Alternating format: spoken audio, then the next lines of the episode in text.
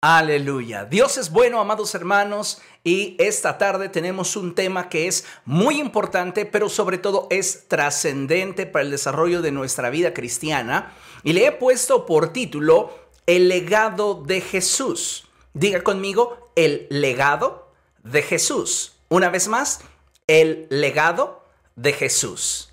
Muy bien.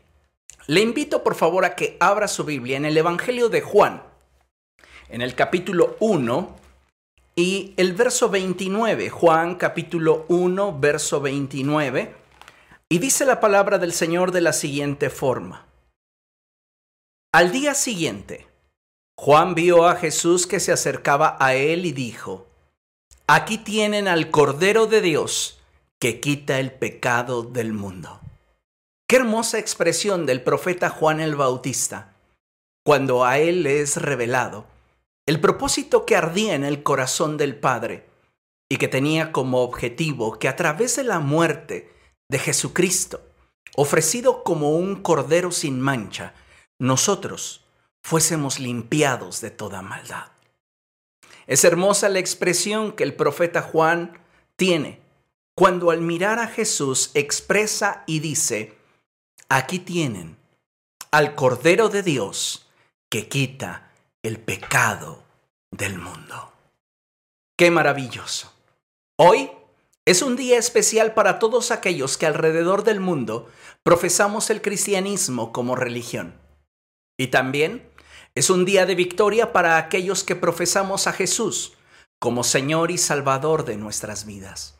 La palabra de Dios enseña que el ser humano ha hecho lo malo a los ojos de Dios y es por causa de sus pecados que la relación entre Dios y nosotros se ha fracturado, sentenciando a la humanidad a experimentar una eternidad lejos de Dios.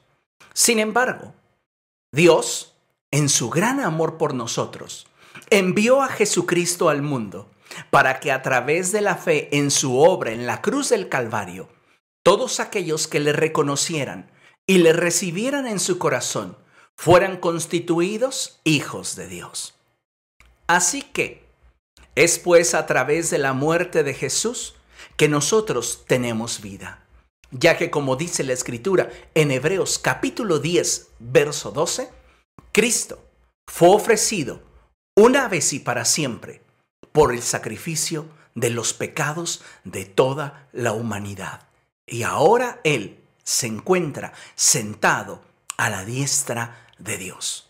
Así que, entendiendo esto, es que podemos celebrar que sin merecerlo y sin mérito alguno de por medio, Dios mostró su amor para con nosotros, en que siendo aún pecadores, Cristo murió por nosotros.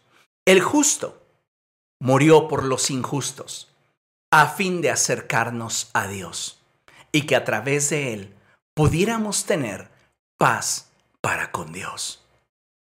En este día, en el cual la Pascua era celebrada por los judíos, era necesario que Jesús muriera conforme a las escrituras, ya que así como la sangre del sacrificio colocada en los dinteles de las puertas y ventanas libró al pueblo hebreo del ángel de la muerte, así, de la misma forma, la sangre de Jesús nos libra del castigo que merecíamos, siendo Él quien en nuestro lugar recibiera sobre sí mismo el precio de nuestra paz. Amados hermanos, el profeta Isaías vio ese día y él así lo describió. Muchos se asombraron de él, pues tenía desfigurado el semblante, nada de humano tenía su aspecto. Hay traducciones que dicen que no había en él belleza ni majestad alguna. Y la realidad es que lo que Isaías estaba viendo era el castigo que tú y yo merecíamos. Y que fue sobre de Jesús, a fin de que a través de él tú y yo pudiéramos ser reconciliados con Dios. Déjame decirte que el trato que Jesús recibió por parte del sumo sacerdote y el Sanedrín, así como de la guardia del templo, fue de constante humillación. Pilato lo menospreció. Herodes se burló de él. Y como muchos, aun cuando tenían la verdad frente a sus ojos, no fueron capaces de distinguirla. Sin embargo, una vez que el pueblo judío rechazó al Hijo de Dios y optó por preferir al asesino de Barrabás, Jesús fue sentenciado a morir crucificado, ya que en él debía de cumplirse el propósito de Dios para que a través de éste pudiésemos disfrutar de un camino abierto para ser salvos. Es decir, Jesús, a través de su cuerpo, nos abrió un camino para poder acercarnos a Dios. Así que este día es para nosotros los que hemos depositado nuestra confianza en Jesús, un día de suma trascendencia, porque es para nosotros el día en el cual se consumó el propósito de Dios en la vida del verbo humanado. El Señor Jesucristo, antes de morir, dejó un legado de siete palabras o expresiones a través de las cuales buscaba revelarnos lo que a través de su muerte Él obtendría para la humanidad. Estas expresiones hasta el día de hoy siguen siendo recordadas y debemos atesorarlas, aplicando a nuestra vida su significado. Así que en términos simples, en sus últimas palabras, Jesús antes de morir nos dejó joyas que nos permitirán entender mejor su corazón y el sentido que Él tenía para cada uno de nosotros. Qué importante, amados hermanos, es que seamos sensibles ante este suceso, ya que a través de este suceso y esta serie de expresiones, Jesús nos revela el sentir de su corazón para cada uno de nosotros. Así que prestemos atención y seamos sensibles a la palabra de nuestro Dios. La primera palabra está en Lucas capítulo 23, verso 34.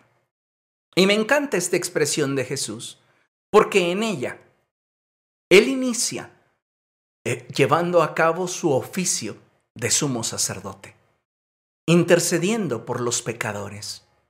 Y en esta expresión dice la palabra de nuestro Dios que Él exclamó y dijo, Padre, perdónalos, porque no saben lo que hacen. Mientras tanto, los soldados echaban suertes para repartirse entre ellos las ropas de Jesús. Qué hermosa expresión de amor podemos encontrar en este cuadro en el cual Jesús está colgando de una cruz y lejos de pedirle a su Padre que envíe una legión de ángeles para enjuiciarnos, intercede por nosotros. Qué importante es que nosotros aprendamos de esta expresión de Jesús, que Él vino a salvar lo que se había perdido. Muchos de nosotros, tal y como lo expresa el profeta Isaías, hemos caminado de acuerdo a nuestro propio entendimiento y como ovejas nos hemos extraviado. Sin embargo, aún habiendo una sentencia sobre nuestra vida y teniendo Jesucristo los elementos para juzgarnos, optó por perdonarnos. Ninguno de nosotros merecía su perdón. Sin embargo, a través de esta expresión, Él nos deja ver que cuando se ama de veras, el perdón no tarda en venir. Él nos amó. Nos amó hasta lo sumo. Y ninguno de nosotros puede negar el hecho de que su amor ha trascendido en nuestro corazón. Hoy lamentablemente vivimos en una sociedad imperfecta, en un mundo imperfecto, lleno de violencia y pecado. Y estoy seguro que muchos de nosotros hemos sido afectados por terceros. La pregunta es si nosotros de la misma manera que Jesús estamos pidiendo el perdón y la misericordia de Dios para aquellos que nos han agraviado o estamos esperando que Dios ejecute su venganza sobre quienes nos han lastimado. La escritura dice, amados hermanos, haya en ustedes la misma actitud que hubo en Cristo Jesús. Y solamente podremos darnos cuenta que hemos madurado y hemos crecido en el carácter de Cristo en la medida en la cual nosotros comencemos a actuar de forma voluntaria como Él lo hizo. Hoy podemos optar por vivir llenos de rencor, llenos de ira y decepción. O podemos optar por echar sobre de Él todas nuestras ansiedades, preocupaciones, tristezas y amarguras, y pedirle a Él que tenga misericordia de aquellos que nos han ofendido. Aprendamos del carácter de Jesús, porque solamente de esa manera es que seremos más como Él. Podremos participar siempre de una religión, podremos siempre tener activismo, pero algo que necesitamos con urgencia es participar de su naturaleza y de su carácter. Por este motivo es que es importante que hoy reflexionemos si en nosotros también está ese mismo deseo, esa misma hambre, porque su amor cobra multitud de errores en aquellos que nos han ofendido. El Padre nuestro encierra un tesoro y dice, perdónanos, como también nosotros hemos perdonado a quienes nos ofenden. Considerando esta verdad, busquemos entonces interceder para que el amor y la misericordia de Dios sean sobre aquellos que nos han herido. Y al perdonar, nosotros seamos plenamente libres. Jesús nos dio el ejemplo para que nosotros hagamos lo mismo. Amén. Consideremos la segunda palabra. Dice la escritura en Lucas capítulo 23, versos del 38 al 43, lo siguiente. Resulta que había sobre él un letrero que decía, Este es el rey de los judíos. Uno de los criminales allí colgados empezó a insultarlo. ¿No eres tú el Cristo? Sálvate a ti mismo y a nosotros. Pero el otro criminal lo reprendió. Ni siquiera temor de Dios tienes, aunque sufres la misma condena. En nuestro caso, el castigo es justo, pues sufrimos lo que merecen nuestros delitos. Este, en cambio, no le ha hecho nada malo. Luego Jesús, luego dijo, Jesús, acuérdate de mí cuando vengas en tu reino. Jesús le contestó diciendo, te aseguro que hoy estarás conmigo en el paraíso. ¡Wow! Qué hermosa expresión tuvo Jesús con ese hombre que estaba colgado a su lado. Uno de ellos, como muchos cristianos hoy, exigía que sus circunstancias fuesen cambiadas. Pero el otro sabía que sus actos tenían consecuencias.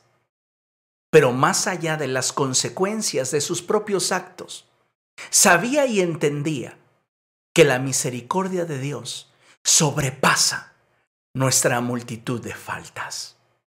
El primero le increpaba a Jesús diciendo, si eres realmente el Cristo, sálvate y sálvanos mientras que el segundo reconocía que el estado en el que se encontraba era consecuencia directa de sus decisiones y que Jesús no había hecho ningún mal como para merecer morir en la misma condición que ellos estaban muriendo. En ese momento, en la cruz, Jesús se reveló a este ladrón. Este ya había escuchado anteriormente las enseñanzas de Cristo. Es muy probable que mucho tiempo escuchó todo aquello que en torno a Jesús se decía.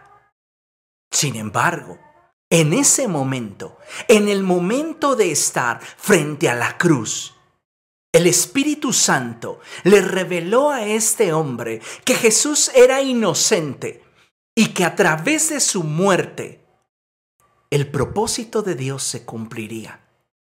De allí que al interior de ese ladrón surgiera una fe que iba más allá del momento.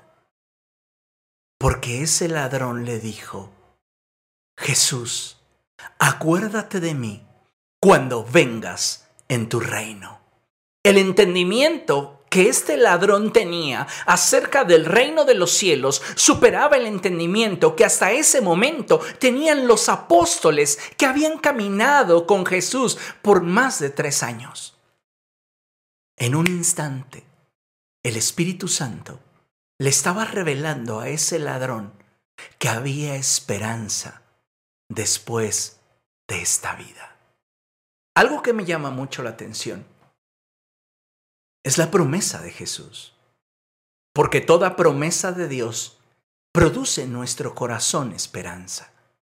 Y Jesús le dice, de cierto te digo, que hoy estarás conmigo en el paraíso.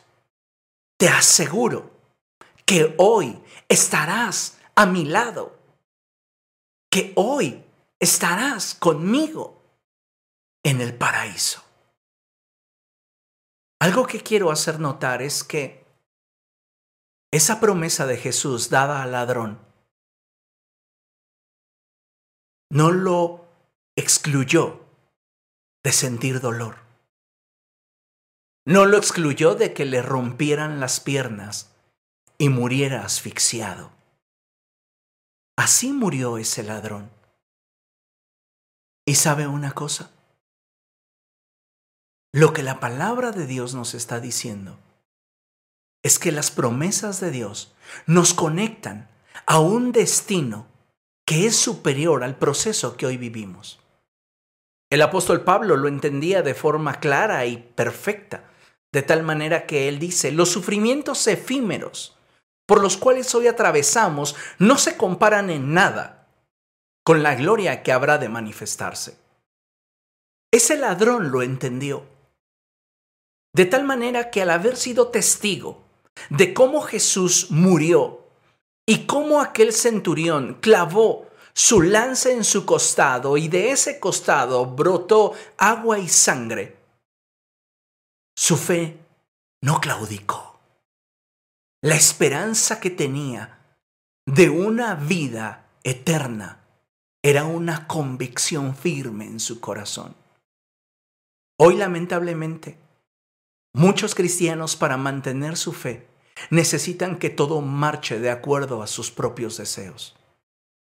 Pero en el ladrón podemos descubrir que cuando hay una convicción genuina acerca de algo que Dios te ha prometido, no importa el proceso o tormenta por el cual debas de atravesar, tu corazón se mantendrá firme en aquello que Dios te prometió.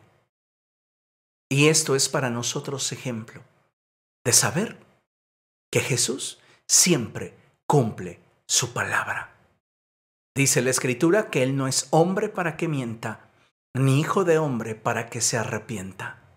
El verbo humanado expresaba la voluntad de Dios para ese ladrón y ha estado hablando a tu corazón la voluntad de Dios para tu vida.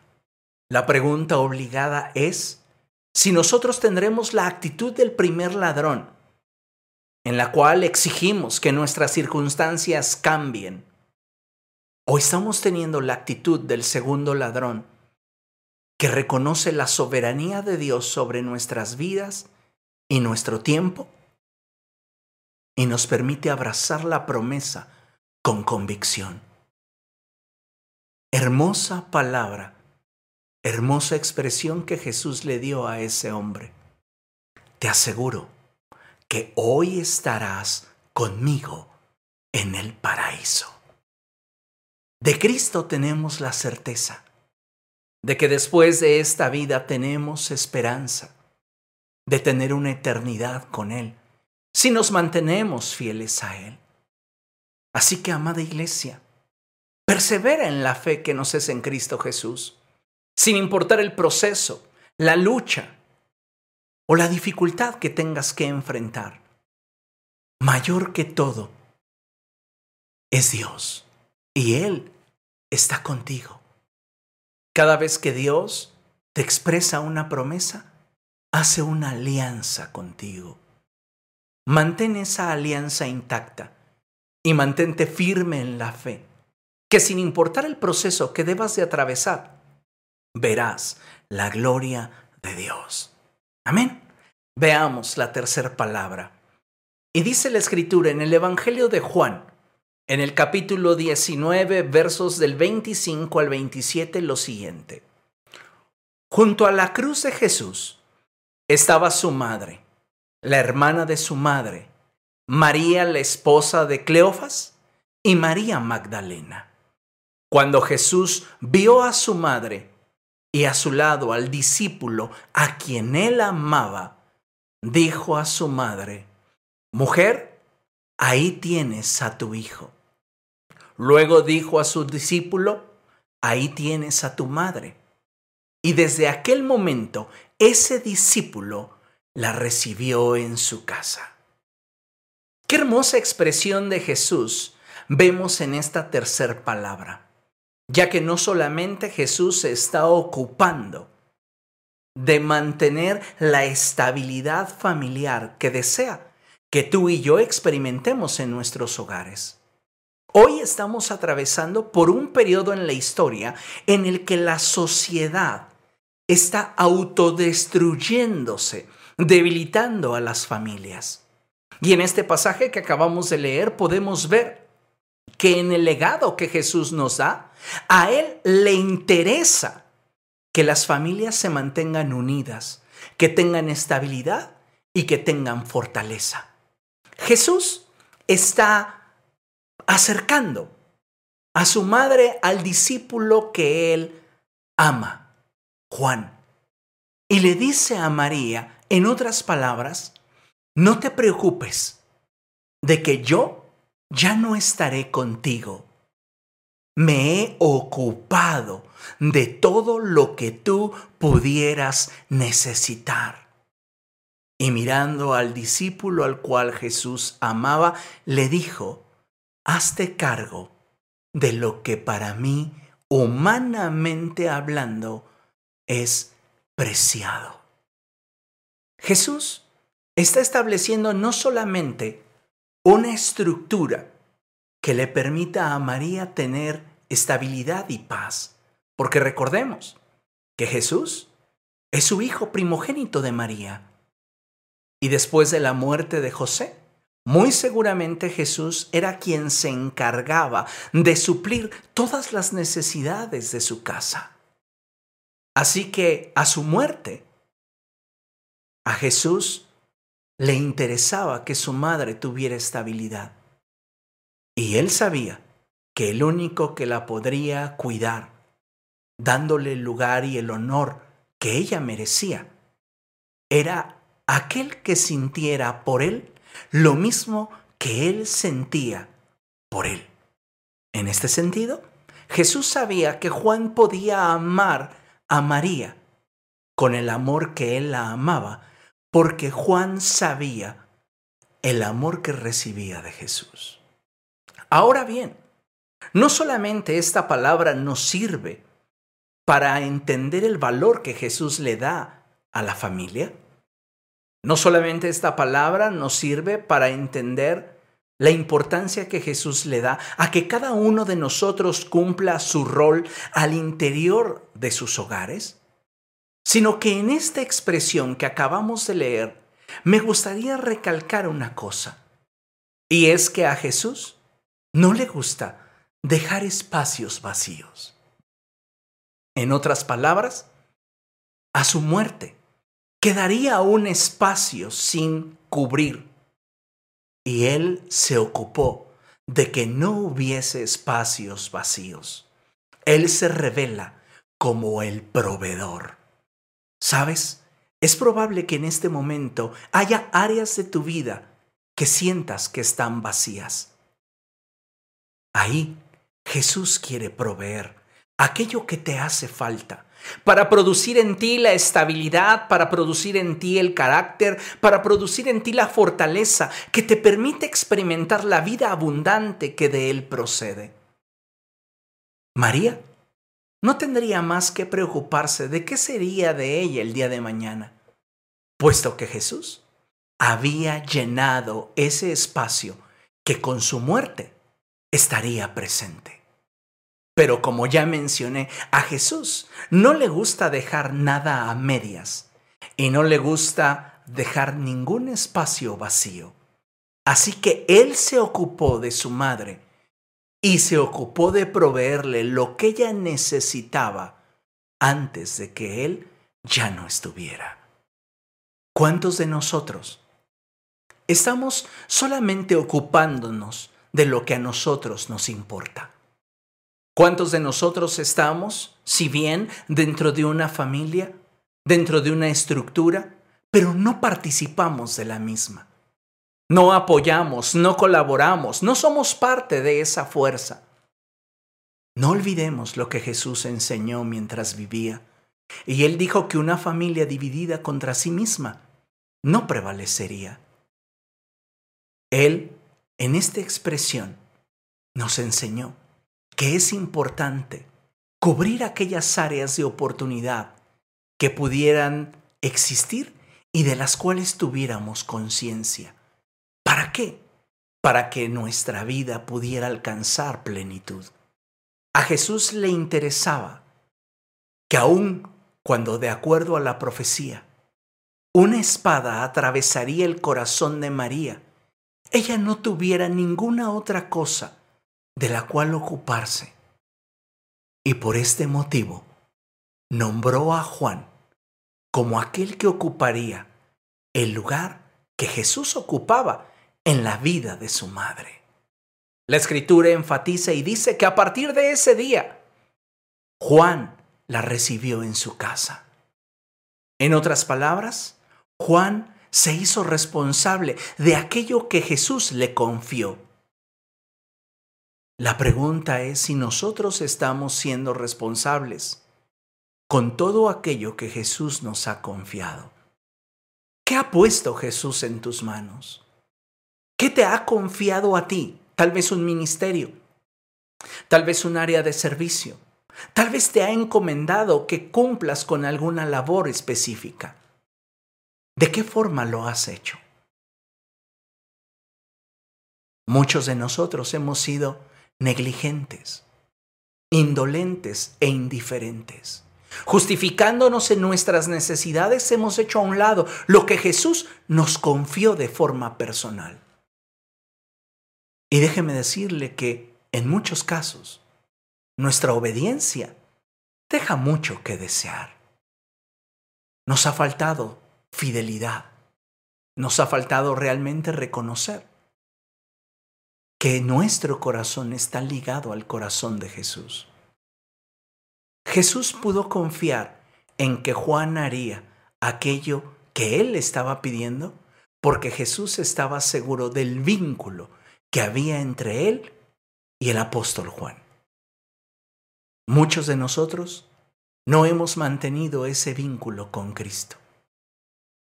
Y vivimos afanados, ocupados de lo único que a nosotros nos importa, haciendo a un lado aquello que Jesús nos confió. En esta expresión, su palabra nos enseña que hay una encomienda para nosotros, a nivel personal, a nivel familiar y a nivel iglesia. Y que Él espera que nos hagamos responsables de aquello que por amor está depositando en nuestras manos. seamos como el apóstol Juan, que abrazó la responsabilidad sin importar el costo que esto pudiera representar. Vamos hacia la cuarta palabra. Y dice la palabra del Señor allí en Marcos capítulo 15, verso 34 lo siguiente. A las 3 de la tarde, Jesús gritó a voz en cuello, Eloí, Eloí, lama sabactani, que significa, Dios mío, Dios mío, ¿por qué me has desamparado? Tremenda expresión de Jesús. Esta es sin lugar a dudas una de las expresiones más profundas que Jesús puede expresar a nivel personal estando en la cruz. Porque tal y como estaba escrito en la ley, maldito sería todo aquel que fuese colgado en un madero. Y de acuerdo a lo profetizado, Jesús estaba siendo hecho pecado por usted y por mí. El verbo humanado, el verbo de Dios hecho carne, estaba en esa cruz, convirtiéndose en un objeto de maldición, a fin de que todas nuestras culpas fuesen sobre Él. Y en ese momento, Él experimentó el ser arrancado de la presencia de Dios de forma violenta, tal y como lo expresa la Escritura. Porque de tal manera hemos pecado, de tal forma hemos ofendido la, la salvación y la gracia y la santidad de Dios, que hemos sido apartados con violencia de su presencia. Jesús estaba experimentando ese muro de separación entre Dios y Él, porque Él estaba llevando sobre de sí el pecado de todos nosotros. Y Dios, al verlo hecho pecado por nosotros, tuvo que apartar su mirada de Él y Jesús lo sintió. Jamás en la eternidad el verbo de Dios y el Padre se habían separado. Y en ese momento en el cual mis pecados estaban siendo puestos sobre la persona de Jesús, el Padre tuvo que esconder su rostro de él. Y Jesús sintió el distanciamiento. Qué impresionante, amados hermanos, fue ese momento para Jesús. Y en esta expresión nos revela lo duro, lo crudo, lo cruel que es el pecado en la vida del hombre. Muchas veces se los he expresado y una vez más se los quiero recordar. El pecado es lo único que mientras más acumulas, más vacío te deja. Jesús estaba siendo hecho maldición por nosotros. Y en ese momento experimentó la gravedad del pecado en sí mismo y al sentir a Dios distante, Él exclamó como una emergencia, como un suceso no esperado. Eloí, Eloí, lama sabactani.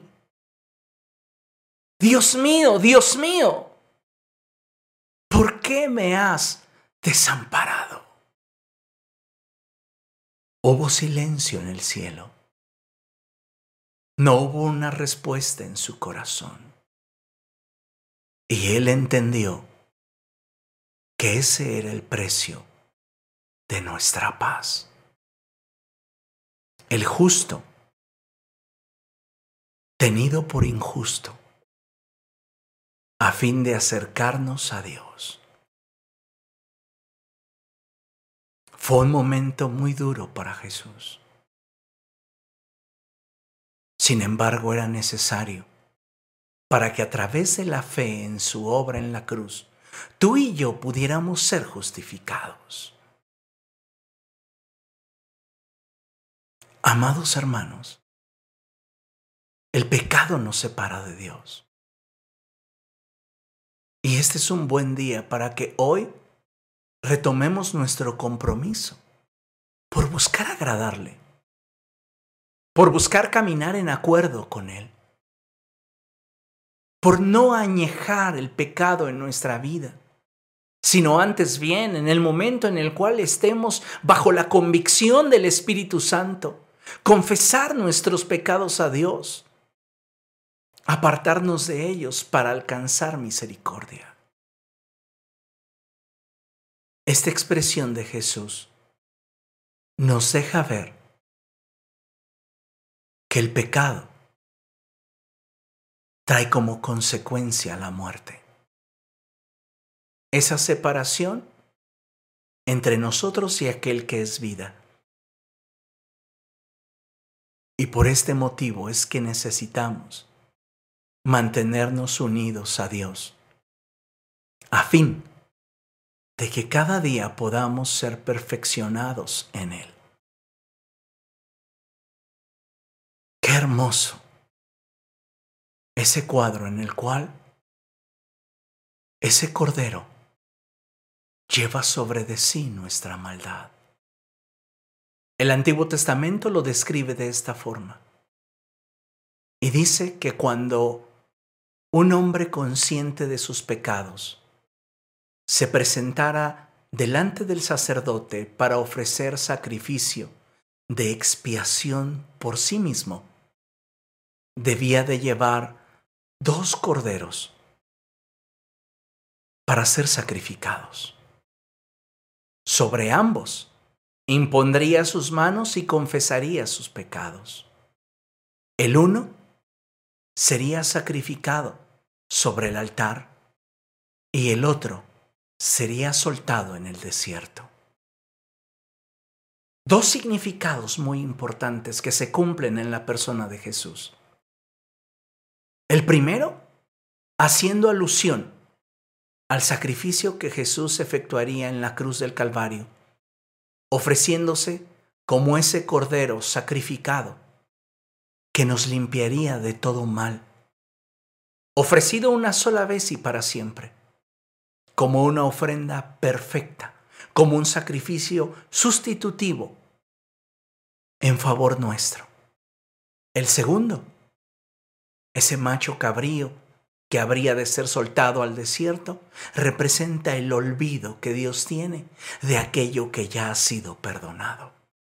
Sí, cuando Dios perdona tus pecados, los olvida.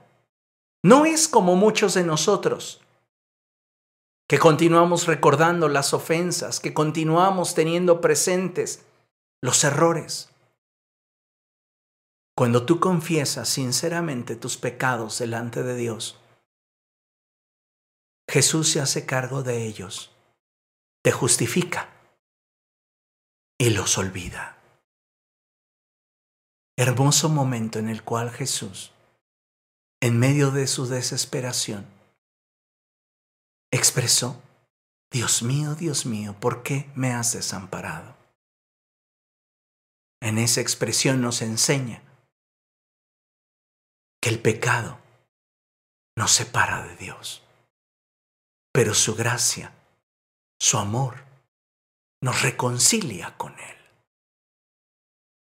Veamos, por favor, la siguiente palabra. La quinta palabra y está en el Evangelio de Juan, en el capítulo 19, verso 28. Después de esto, como Jesús sabía que ya todo había terminado, y para que se cumpliera la escritura, dijo, tengo sed. Tremendo. Dice la palabra del Señor que Jesús sabía que ya todo había terminado.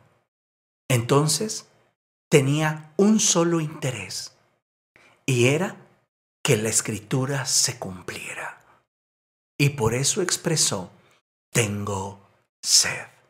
La sed que Jesús sentía no era una sed de agua, era una sed porque tú y yo viviéramos en libertad. Era una sed porque tú y yo viviéramos y experimentáramos la plenitud que de Él procede. Era una sed porque tú y yo pudiéramos acercarnos al trono de Dios y hallar en su presencia el socorro que necesitamos. Qué hermosa expresión de Jesús cuando Él sabiendo que había terminado todo lo que el Padre le había encomendado, su único deseo era que la escritura se cumpliera. De la misma manera, Dios prometió enviar hambre y sed a la tierra. Y hoy estamos experimentando un tiempo donde esa profecía se está cumpliendo. La pregunta es si nosotros estamos teniendo la sensibilidad para satisfacer esa hambre y esa sed que no es hambre de pan ni sed de agua, sino de conocer al Señor. Porque déjame expresarte que lamentablemente muchos cristianos no están ocupándose de satisfacer las necesidades que hay en su espíritu. Su espíritu tiene hambre. Su espíritu tiene sed de obedecer a Dios y cumplir su propósito en su generación. Y muchos de ellos están cruzados de brazos, con una actitud de indiferencia. Muchos de ellos se encuentran amargados, enlutados, endeudados, apartados del que es la vida, justificando su proceder en aquello que a su parecer es responsabilidad de Dios, cuando en realidad ninguno de estos se ha ocupado de trabajar y cultivar una relación con el Espíritu que les permite experimentar esa saciedad en sus corazones. Hoy tenemos la oportunidad de poder saciar esa sed de Jesús guardando sus mandamientos. Usted conoce la historia y ha leído la escritura. Y cuando Jesús expresó esta quinta palabra, tengo sed, un soldado le acercó a beber vinagre. ¿De qué forma nosotros estamos intentando saciar la sed que hay en Cristo? Obedeciendo sus mandamientos, poniendo en práctica su palabra, buscando día a día ser agradables a Él. ¿O aquello que ofrecemos delante de Dios es semejante al vinagre? Le ofrecemos nuestras actitudes indiferentes. Le ofrecemos nuestra apatía, nuestra desobediencia. Creo, amados hermanos, que estamos ante una gran oportunidad y que en esta quinta expresión de Jesús nos deja ver un legado que nos compromete a vivir en esta vida como Él vivió. Jamás olvides que Él continúa expresando, tengo sed, sed de que cumplas tu propósito, sed de que puedas experimentar aquello para lo cual te cree. Tengo sed de verte en plenitud, libre, feliz, disfrutando de la salvación que para ti compré. ¿Cuántos cristianos nominales hoy caminan con amargura? Caminan con decepción. Caminan portando una religión, pero careciendo de una relación. Jesús tiene sed de que se cumpla la escritura y que llegue el momento en el cual nosotros como hijos de Dios llevemos su libertad hasta los confines de la tierra. Él tiene sed de que otros le conozcan a través de ti.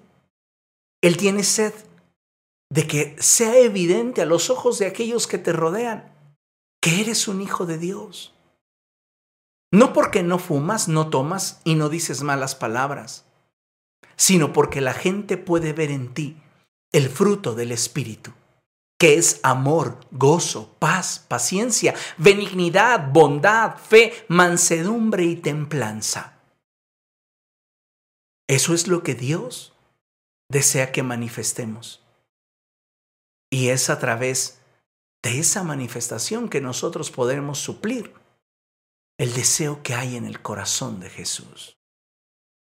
Así que, amados hermanos, tenemos responsabilidades. Y el legado no solamente nos beneficia, también nos compromete. Veamos, por favor, la sexta palabra. Y esta está en el Evangelio de Juan, en el capítulo 19, verso 30. Y dice la palabra del Señor así. Al probar Jesús el vinagre, dijo, todo se ha cumplido. Luego inclinó la cabeza y entregó el Espíritu. Qué maravillosa expresión podemos ver en Jesús cuando Él dijo, todo se ha cumplido. Hay un pasaje que me encanta en Hebreos, cuando el autor recibe la revelación espiritual de cómo el verbo de Dios expresó antes de ser humanado en el vientre de la Virgen María palabras como esta, aquí me tienes, oh Dios, he venido a hacer tu voluntad. Qué hermosa expresión. 33 años después, en la cual el Hijo de Dios, colgado de una cruz, puede decir, todo se ha cumplido. Jesús llevó a cabo el propósito de Dios para nuestra redención. No hay pretexto, no hay necesidad de que alguien más sufra por nuestros pecados. Jesús se ofreció como una ofrenda perfecta, sin mancha ni defecto, delante de Dios. Y fue una ofrenda aceptable que ahora nos justifica y nos permite tener acceso a los propósitos de Dios. Qué hermosa expresión de Jesús cuando Él dice, las demandas de la justicia divina las he cumplido. Y ahora voy a abrir un camino de eterna salvación para todo aquel que crea, para todo aquel que quiera. Hay un pasaje en paralelo que me encanta y quiero invitarte a que lo leas. Y te pido por favor que abras tu Biblia allí en Apocalipsis, capítulo 5.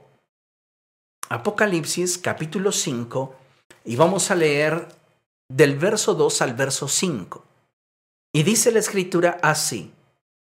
También vi a un ángel poderoso que proclamaba a gran voz, ¿Quién es digno de romper los sellos y de abrir el rollo? Pero ni en el cielo ni en la tierra, ni debajo de la tierra, hubo nadie capaz de abrirlo ni de examinar su contenido. Y lloraba yo mucho, porque no se había encontrado a nadie que fuera digno de abrir el rollo ni de examinar su contenido. Uno de los ancianos me dijo, Deja de llorar que ya el león de la tribu de Judá, la raíz de David, ha vencido. Él sí puede abrir el rollo y sus siete sellos. Hay uno que ha cumplido con el propósito de Dios para con los hombres. Y ese es Jesucristo. Cuando Él estaba en la cruz, en su sexta expresión, dijo, todo se ha cumplido. No necesitamos hacer mandas. No necesitamos hacer más sacrificios. Lo necesitamos a Él. Porque Él es el camino, Él es la verdad y Él es la vida. Y nadie viene al Padre si no es a través de Él y solo en Él. Así que, amados hermanos, Jesús cumplió el propósito de Dios y en Él se consumó la justicia de Dios. Esa justicia, como muchas veces se los he expresado, tiene dos vertientes. La vertiente del juicio y la vertiente de la justificación. Pues bien, el precio de nuestra paz fue sobre de Él. Y en Él somos justificados por medio de su sacrificio en la cruz. Hermoso. Así damos paso a la última expresión que Jesús tuvo estando en la cruz del Calvario. Y esta séptima palabra la encontramos en Lucas capítulo 23, verso 46. Y dice la palabra del Señor así. Entonces Jesús exclamó con fuerza, Padre, en tus manos encomiendo mi espíritu. Y al decir esto, expiró. Padre, en tus manos encomiendo mi espíritu. Jesús sabe en quién puede Él depositar su eternidad. Jesús sabe quién tendrá cuidado de todo aquello que Él pueda depositar en las manos de Dios. Y es maravilloso, amados hermanos, el ver cómo Jesús tenía esa confianza, esa certeza de que todo este proceso que había experimentado hasta este momento había sido agradable a los ojos de Dios y que Dios estaba recibiendo su ofrenda y sacrificio como una ofrenda de olor grato que suplía las demandas de la ley y cumplía con la justicia de Dios. Dice la palabra del Señor que Jesús expresó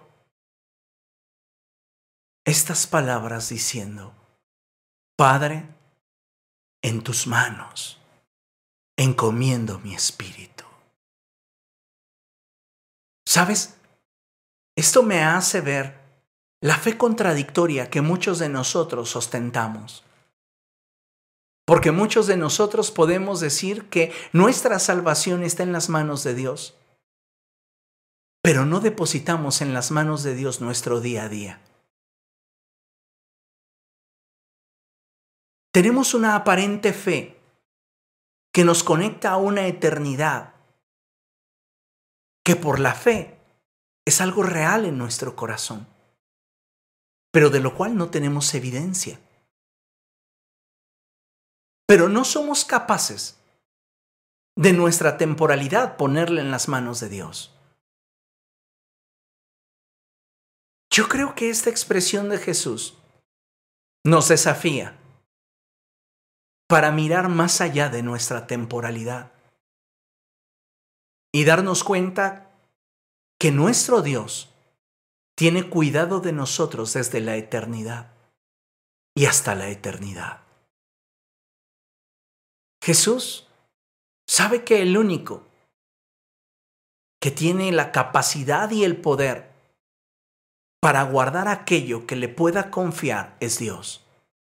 Y asimismo lo expresa la Escritura, que Dios es el único al cual podemos confiarle lo más preciado que hay en nosotros. Y Él guardará nuestro depósito, aquello que pongamos en sus manos hasta el día que estemos en su presencia. Creo que esta expresión de Jesús apunta al hecho de que cada día debemos de buscar crecer en la fe, ser perfeccionados en nuestro caminar con Él, a fin de que ninguna circunstancia temporal pudiera desviar nuestra mirada de Él. Jesús sabía que el momento de presentar su vida delante de Dios había llegado. Y algo asombroso sucedió en ese momento, porque en el momento en el cual Jesús muere, en ese momento su naturaleza espiritual se presenta delante de Dios y en el tabernáculo celestial Jesús oficia como sumo sacerdote según el orden de Melquisedec, intercediendo por todos nosotros, entrando hasta el lugar santísimo para ofrecer su propia sangre en el propiciatorio de Dios, donde el sacrificio una vez aceptado nos justificaba de una sola vez y para siempre. Oh, qué hermosa expresión de Jesús. En tus manos encomiendo mi espíritu. En tus manos deposito lo que vendrá. En tu palabra esperaré. El salmista lo expresa de esta forma. Acuérdate, oh Señor, de la palabra dada a tu siervo. Esta ha sido mi consuelo en los momentos de aflicción, porque en tu dicho está mi fortaleza. ¡Wow! Jesús sabía que a partir de ese momento, su naturaleza humana tendría que esperar el momento en el cual el Padre cumpliera su promesa de no dejaré que mi justo vea corrupción. Él tendría que esperar que el Padre cumpliera su promesa de que al tercer día lo levantaría de entre los muertos. Y él a pesar de no poder tener control de lo que vendría, su fe, su confianza, nos muestra que él podía depositar su presente y su mañana en las manos de Dios. Qué hermoso. Como consecuencia de esto, amada iglesia, sucedió algo impresionante. Y dice la palabra de Dios allí en el Evangelio de Marcos, en el capítulo 15, verso 38, que la cortina del santuario del templo se rasgó en dos, de arriba a abajo. Era la hora del sacrificio vespertino. ¿Recuerda que leímos que eran las tres de la tarde? Era la hora sexta. Era el tiempo de presentarse delante de Dios. Así que había sacerdotes oficiando el sacrificio vespertino en el templo y ante sus ojos. Una vez que Jesús dijo, en tus manos encomiendo mi espíritu. Y murió. En ese momento, el velo que separaba a los hombres de la presencia de Dios fue rasgado de arriba abajo, mostrándonos que la iniciativa para adentrarnos en la presencia de Dios ha surgido de Él mismo. No somos nosotros siendo buenos, al venir a Él. Es Él siendo bueno con nosotros, al no merecer estar cerca de Él, que Él nos hubiese acercado a su presencia. Oh, qué maravilloso suceso. En el momento en el cual Jesús muere, se presenta delante de Dios en el tabernáculo que está en los cielos, oficia como sacerdote, delante de su Dios y se ofrece a sí mismo como sacrificio, introduciendo en el altar su propia sangre. Y esta al ser puesta sobre el propiciatorio, lleva a cabo el cumplimiento del propósito de Dios para la humanidad. Y en ese momento Dios dice en los cielos, el sacrificio es aceptado. Y en la tierra hay un eco que resuena. La cortina del templo se ha partido en dos, de arriba a abajo.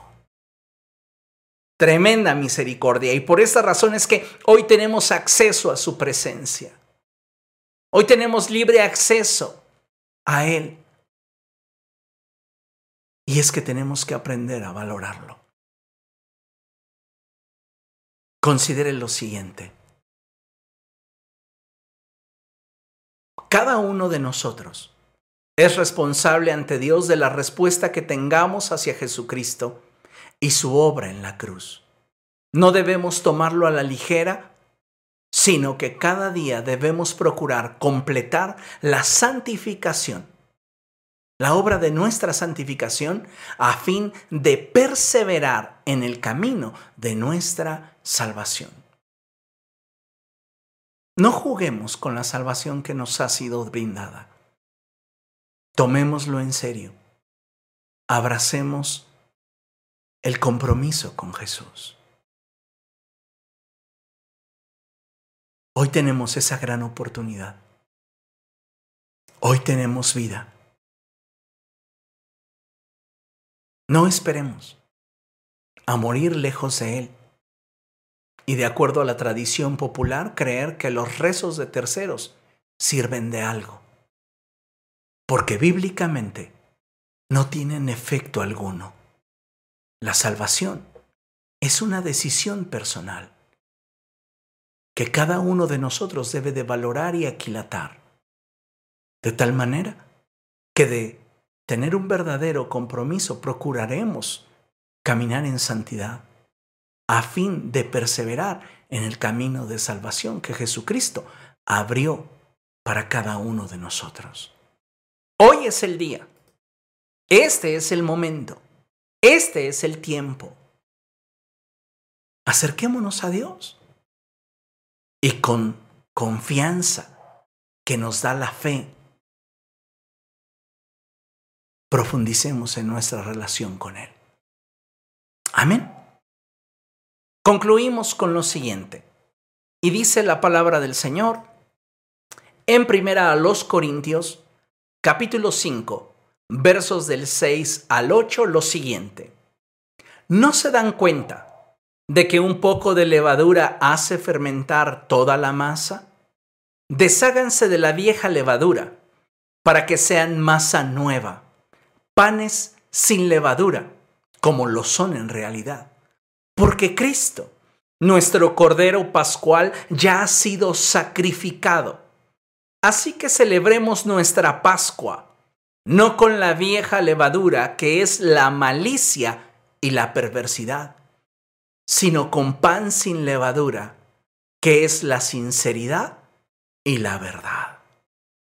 Amados hermanos, este es un buen día para que hoy determinemos ser panes sin levadura delante de Dios.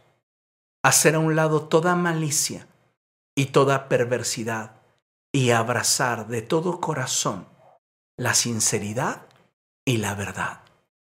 Jesús cumplió al pie de la letra las demandas de la justicia divina y nos abrió un camino de salvación para que a través de éste nosotros pudiéramos ser salvos y tener acceso a Dios. No nos quedemos cruzados de brazos. No seamos indiferentes ante la gracia que nos ha sido concedida.